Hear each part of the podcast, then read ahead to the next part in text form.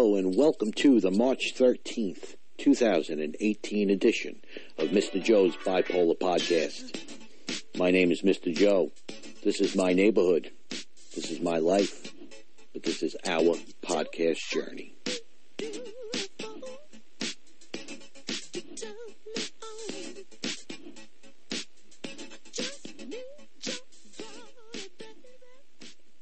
Hello, everybody, and welcome again to Mr. Joe's Bipolar Podcast.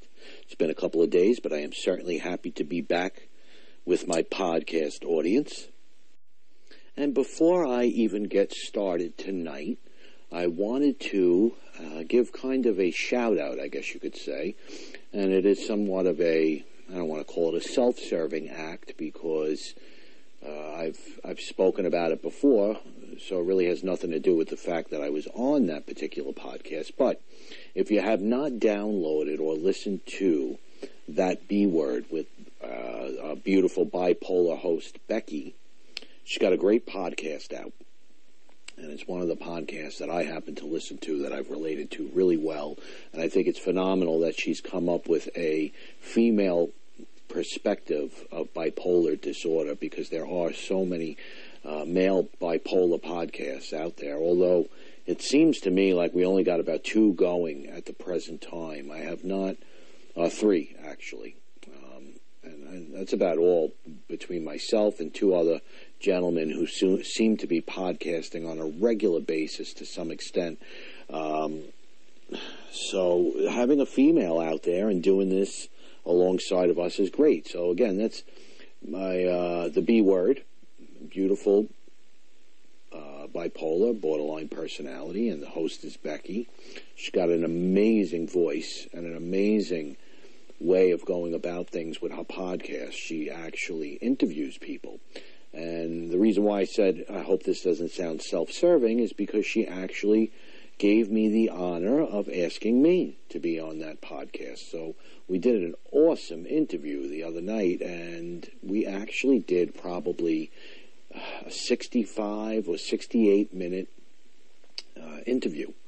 So we were on her for a very long time, and she cut a little bit out in the beginning, and not because it wasn't worthy material between the two of us, only because in the beginning I, I had my headphones in, and I believe I was echoing a little bit on her end.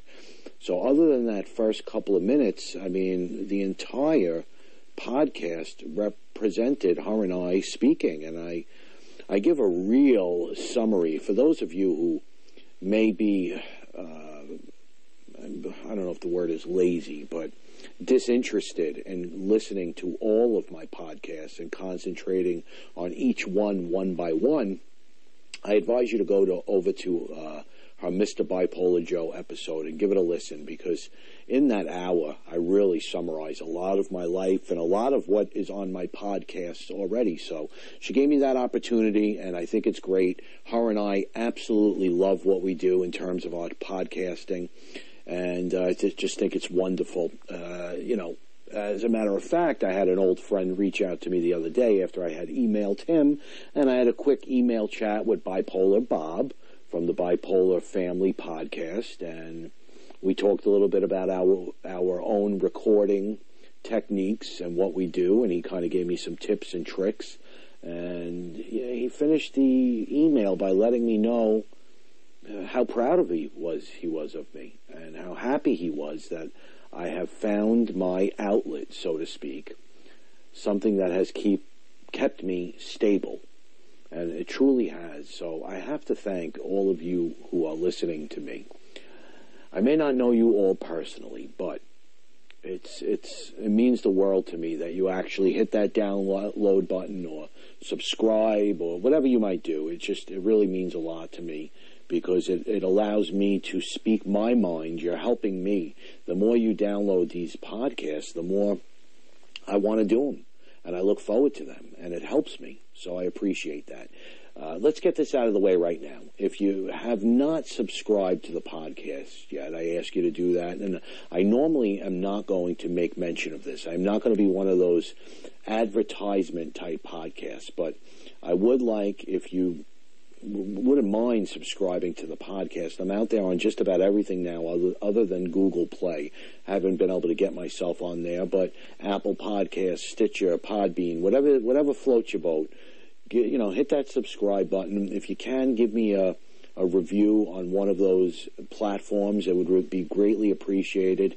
Uh, I won't tell you to give me a five star review unless you think it's worthy of a five star review. And most importantly, more than anything, please continue to reach out to me. I've been getting, it's funny because I just mentioned to Becky how my emails have been far and few in between and they've started to pour in as of late. So uh, I, I appreciate that. I want to hear from everybody and I, I love your stories. None of you yet have given me the permission to share them. You're more or less just looking for advice, and I appreciate that. So I'll do the best that I can in terms of advising you. And uh, if you have a story to share, please reach out at mrjoebp at yahoo.com. Or you can find me on Twitter at Mr. Bipolar Joe. Simple as that. So let's shoot right into it tonight. We have to talk about bipolar and stress management, so to speak. And I'm doing this podcast and uh, I'm doing it because I need everybody to understand that although I'm medicated and although I am on a good run, so to speak, that does not mean that I am out of the woods by any stretch of the imagination. And I want everybody to recognize that if you're feeling good, as I am, it doesn't mean you're out of the woods either. And nine times out of ten, the reasons why we get set back in life is mainly because of stress. Stress is, at least for me, and I would imagine for most of you as well, the number one trigger of a of an episode of some sort. For me, it happens to be mania, although there are definitely signs of depression that sink in as well. Uh, in particularly, I felt it come on this Sunday, as a matter of fact, where I, I recall now walking around and telling my wife, "That's it. I'm I'm I'm going down a deep dark road. I'm I'm ready to call it in. I I am. I'm telling you, my mental health is taking a turn for for the worse, and I am scared. And that's amazing because I was at 11 days of stability at the point in time where I started to feel the way I did in terms of those mixed episodes coming back on. Now, here is the interesting thing the mixed episodes, the depression, the mania, whatever you want to call it, was brought on by one thing and one thing only, and that is stress. The second part of it is the fact or the inability of Mr. Joe being able to handle that stress. I am starting to realize that I have absolutely no way to handle stress, and it's it's really starting to concern me you know, my, my, my way of handling stress in the past was to go smoke marijuana. And I want to say something to everybody. I want everybody to understand that I am not, well, I am not judging anybody out there who might be using marijuana. If you are using it to self-medicate, medicate yourself, I don't want to say that I disagree with it. I just want you to be very careful and understand that it, it doesn't work. So if it's working for you now, either you're not realizing that it's not working or it's going to stop working very soon. With that being said, if you feel that you're doing well and you have people around you that are also telling you that you're doing well and everything is going well in your life, then by all means, smoke marijuana. Go for it. If you're drinking and you're not bipolar and you're not on medication and you're just possibly listening to this podcast as somebody who supports somebody with bipolar, go ahead and drink. Be my guest. I, I mean, I used to drink everybody under the table. It, you know, for me, it doesn't work. It doesn't agree with me. I can't drink. I haven't had a drink since 2005. I haven't smoked marijuana since um, January 1st of this year. Can't do it. Doesn't work for me. I advise those of you who have bipolar disorder, who are self-medicating, to stop doing what you're doing and go see a doctor, in particular a psychiatrist, not your family practitioner. That doesn't work and get on medication, and, and you'll you'll actually be a heck of a lot happier. You'll be a heck of a lot happier and more stable than you could have ever imagined. So, but with that being said, I didn't want to offend anybody. So if you if you're okay, you know, have a drink, have two, smoke a joint, whatever, whatever floats your boat. If you are a, a, unable to manage stress the way that I am, then you need to take a step back and figure out what you're doing wrong. Because again, 11 days of stability, and I know Mr. Joe oftentimes will share my, my past with you.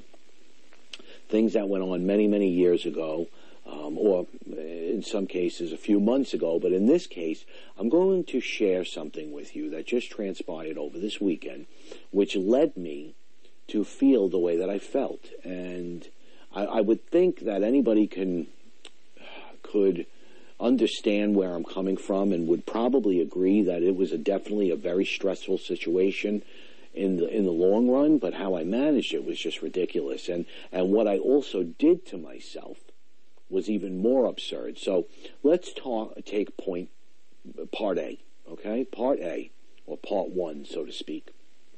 I might have mentioned in one of my previous podcasts that I was searching for a new car, a new lease.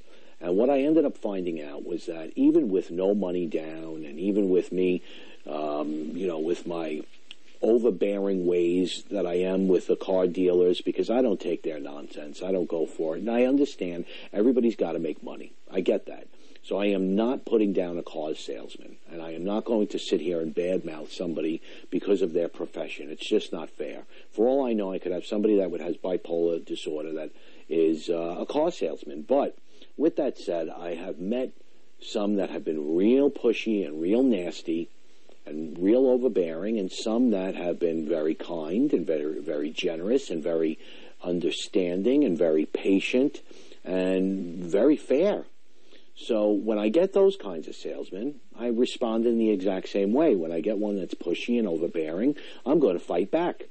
And with even my fighting back and all of my stuff that went on this past couple of days in terms of buy, trying to buy a car, what I re- realized that was even with the sweetest deal in the world, I cannot afford the down payment right now of taxes, titles, and fees. Just can't do it.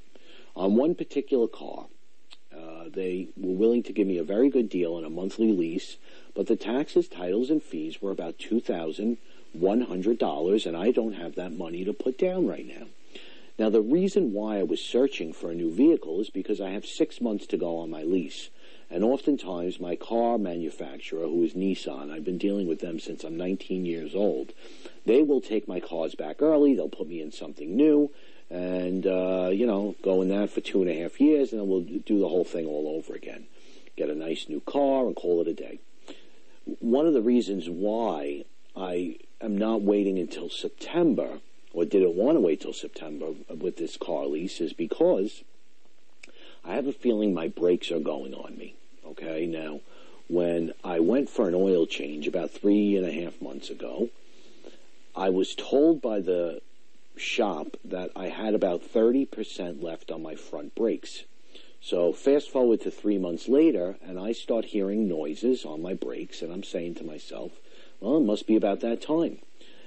And it got worse and worse, and I didn't like the way it sounded. And to be honest, everybody, uh, this is a lease, and I don't like putting money into things on a leased car. I had to do it for my wife already. She had an inspection, and she did not pass because her back brakes was so bad that right on the spot I had to do brakes. Got them done. Thank goodness I got a pretty reasonable deal right up the block in Mr. Joe's neighborhood, and I actually ended up finding a new mechanic because of all this. But I knew that something was terribly wrong with my car. At the same time, I could not put a down payment on a new vehicle. So I turned to Mr. Bipolar Joe's wife. This is now Friday night going into Saturday. That's it. We can't afford it. I have to go get brakes tomorrow. I hope you understand. I said I need to be safe. I'm going to kill myself driving. Okay, now bear in mind it wasn't that bad, but I've already now exaggerated the situation. Not because I want to lie to my wife, because this is what I'm now believing in my head. That if I drive for another two or three days, I'm going to crash because my brakes are so bad. So what do I tell my wife? I said, you know, not only are the brakes probably 10% now left, I said, but I hear something going on in the back. Something is not right. The car is shaking. So here I am making a formal diagnosis of my vehicle, and I can't sleep at night at all on Friday night. I think I got about two hours of sleep because all I did was toss and turn and think about the amount of money that I was going to spend on Saturday for new brakes.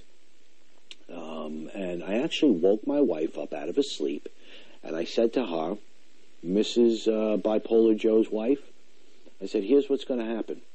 I said, I'm going to get front brakes. That's going to be a buck sixty, maybe more. I said, now I know what's going on in the back. It's the drums. It's the rear drums. Those cost about $70 a piece. Add on all the labor. I said, labor. I said, I don't believe this. I said, I am going to end up spending $600 on brakes. So that was it. I was up for the rest of the night. She said, You don't know that. How do you know? I said, I know. I guarantee that I am going to spend $600 on brakes. So, I mean, I was miserable. I didn't sleep. I was anxious. I was upset. I couldn't sleep. I, I couldn't do. I couldn't eat. I was a, I was an absolute disaster. Now, Saturday came and went, and we were going to look at one more car before I actually took the plunge and went to get my six hundred dollar brake job. But instead, I ended up going to my in-laws, and what I told my wife was not going to be a half-hour job. I ended up being there for several hours, hanging up pictures and doing some uh, basic, I guess you could call it handyman work for her mom and dad. And unfortunately, by the time it was all said and done, it was about 6.30 at night. Little Mickey was miserable. We had to get out of there. We ended up going to Applebee's to eat something quickly. He was even more miserable. And uh, we ended up stopping by for a, a brief minute, which I actually think I recorded on my last podcast, which is when I really found out the overall price of taxes. Uh, we were only there for about an hour, but I got to tell you, just in that hour, I was completely stressed. The lights, the sounds, everything really got to me. And when I got that final, uh, you know, confirmation that the tax amount was going to be dreadfully high, I said, "That's it." I said, "We have to get new brakes. I'm going to die. I'm going to crash." You know, uh, you know me. I, I, I normally don't care about this stuff, but there is no way I'm making it for six months. So that's that. So now my, my plan was Sunday to go and get the brakes, but unfortunately there were two things that happened. First and foremost, the place was closed, so I had to wait until Monday. So you could only imagine the amount of stress, the amount of Google articles that I continued to read to diagnose car problems, making, you know, Googling what sounds I would hear and where it was coming from, and then looking at the parts that were potentially wrong, and then looking at the shopping quotes of, you know, what those parts would cost, mathematically adding it up. Uh, just, just complete chaos in my brain. On top of that, what ended up happening on Saturday, now I know I'm on Sunday, but something else happened on Saturday that I didn't mention before that led into Sunday, but I had no real idea what was going on because Sunday was the big day that things started going down. Saturday morning, when my one of my dogs, uh, I have Lacey and Harley. When Lacey woke up, she had to go out. She goes out every morning. She goes out and she comes back in and runs back into bed. So I was actually on the computer. I was up, like I said, all night long. I've been up all weekend, basically. I think I've slept six hours in the past three days. So as I am up on the computer, I see Lacey come in, run past, go into the bedroom. About five minutes later, I finish up, and I go over to my wife, and I say to her, I say, um, you know, wow, she really scooted fast into there. And she goes, you know, she goes, uh, I heard her yelp outside. And I said, I didn't hear her yelp. I didn't hear anything. She goes, she was really yelping really loud, and I'm really worried that something might have happened to her out there. So, so I put I put everybody on hold, and I, thank goodness I remember my story because I don't remember much. Uh, little little Mickey has been an absolute nightmare as of late. He's going to turn 11 months real soon, and I actually had to put you guys on pause because the screaming and crying was so out of control. Um, that's only added to the stress. I asked my wife if I can come up and you know record an episode of Mr. Joe's Bipolar Podcast, and she's having a very difficult time getting him to bed without me. So I will be wrapping this up rather quickly. Anyway, anyway so Saturday came and went, and uh, Lacey ran into the bedroom, and my wife reported to me that she heard her yelp. We didn't think anything of it. Um, Um, we checked her. I looked around. Everything was fine. We even went for a walk later. We now fast forward to Sunday. We went on a walk. Uh, she seemed okay. But what, what did happen was Saturday night after I recorded a podcast up in uh, my son Junior's room, I went down and my wife had reported to me that the dog threw up in bed. And at this point, I still had not even, you know, I, we were done. We were over with the Yelp. I, I had a couple of theories in my head. I thought, you know, it's it's amazing because when when it rains, it pours, and when it's really hard to figure things out, it's almost like life throws you a curveball.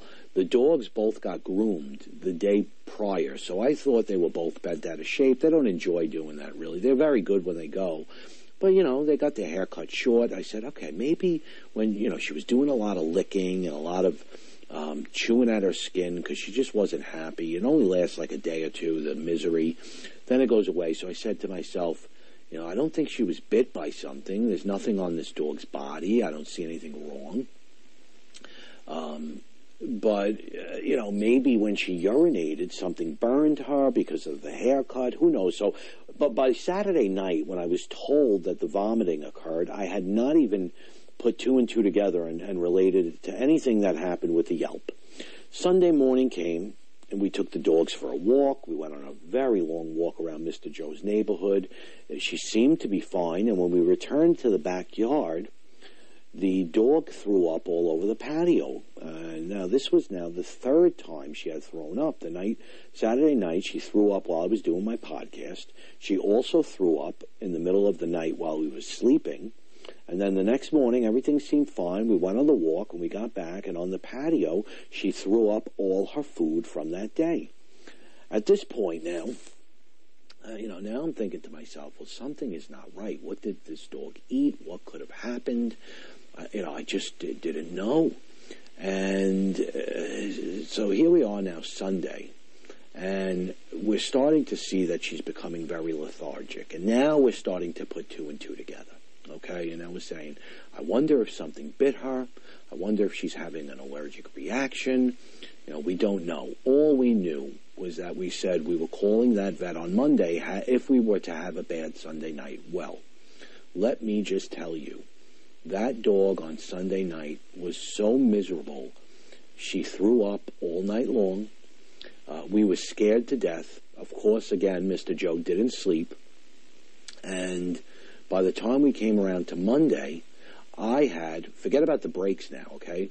Uh, now I'm very upset because my brakes are canceled, but now I have to care about a living thing that is part of our family. So I put the brakes on hold and I say, one of us needs to go to the vet, vet now. We got to call and we got to get this dog in because something is wrong.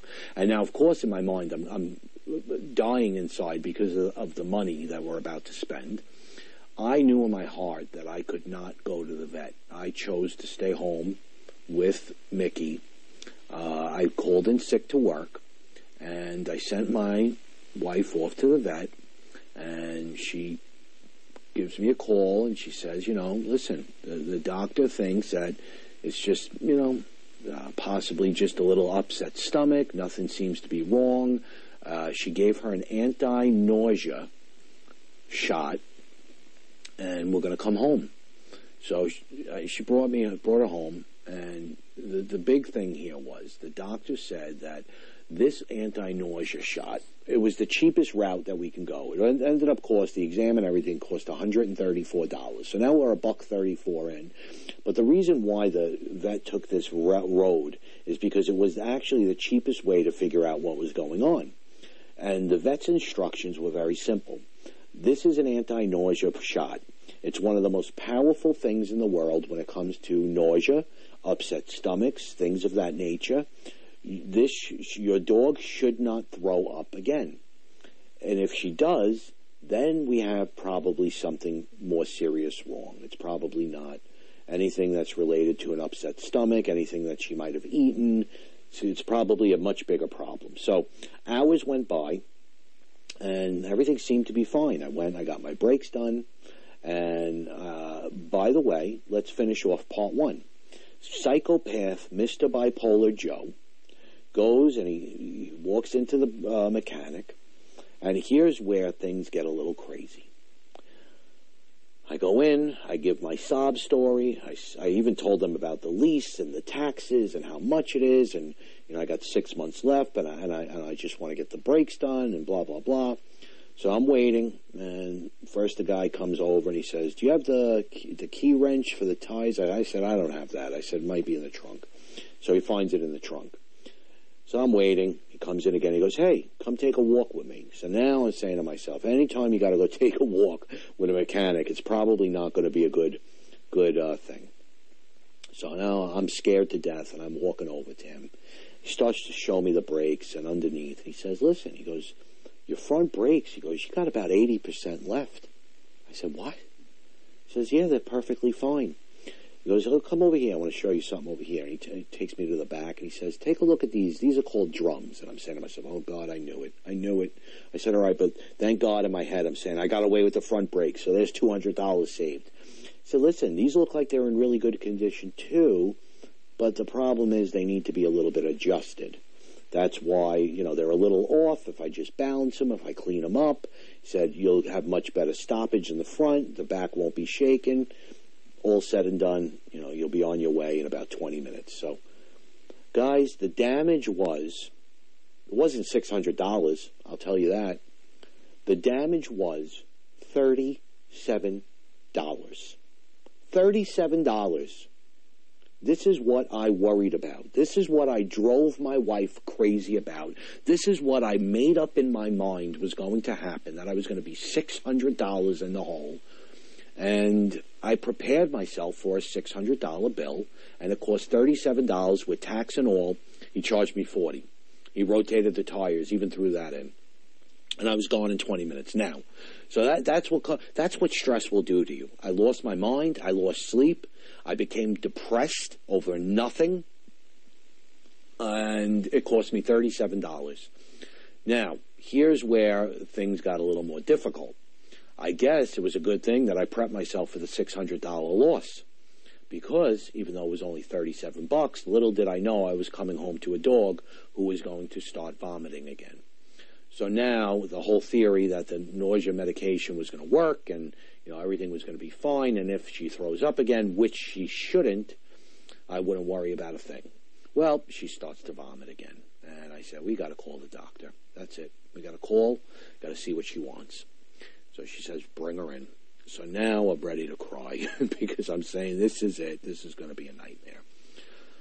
So my wife brings her in, and here's the good news, guys.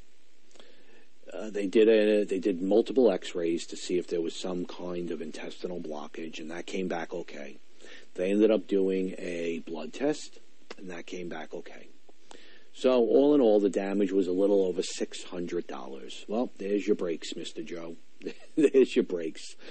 There are your brake expenses, okay, on a living thing that you have now tortured your wife while she's at the doctor's. Okay, so forget about the brakes. Now I'm torturing my wife and I'm saying she's got a blockage. She's going to die and I'm looking around at toys and I'm saying, you could, you bought the dogs a rope? How could you buy them a rope? And now I'm Googling what ropes do. Ropes, they can get pulled apart. Dogs can swallow them. They could get wrapped around their intestines. They're going to drop dead. So now I'm fighting with my wife and I'm blaming her. I'm blaming her. I've not, forget about the Yelp. Now I'm blaming my wife for her being irresponsible. And, you know, uh, all because I just can't deal and manage my own stress. Well, she called back. She said everything was clear. The damage was $600. I was told to give her Benadryl because it was possible that she did get bit and she was having an allergic reaction. Gave her Benadryl. She seemed to be a little bit better. Then, unfortunately, I gave her a second dose at night, and I think I kind of messed up because she hadn't eaten all day. And once again, Mr. Joe had a very, very difficult night. Um, she ended up, the dog ended up not only just vomiting, on two separate occasions during the night, three actually. She had diarrhea most of the night. Now, the good thing is, by about one o'clock in the morning, everything was all said and done. Uh, it was amazing because midnight was her last diarrhea run, and she had thrown up two other times before that. And on both occasions, she went to throw up in the bed, and I picked her up and put her on the ground and had her throw up on the floor. It was a hardwood floor, and I was able to clean it a lot easier than if it was to be on fabric. This dog is so smart that at one o'clock in the morning, instead of throwing up on the bed, this little puppy, she jumped down onto the floor and threw up on the floor because she had already learned what to do.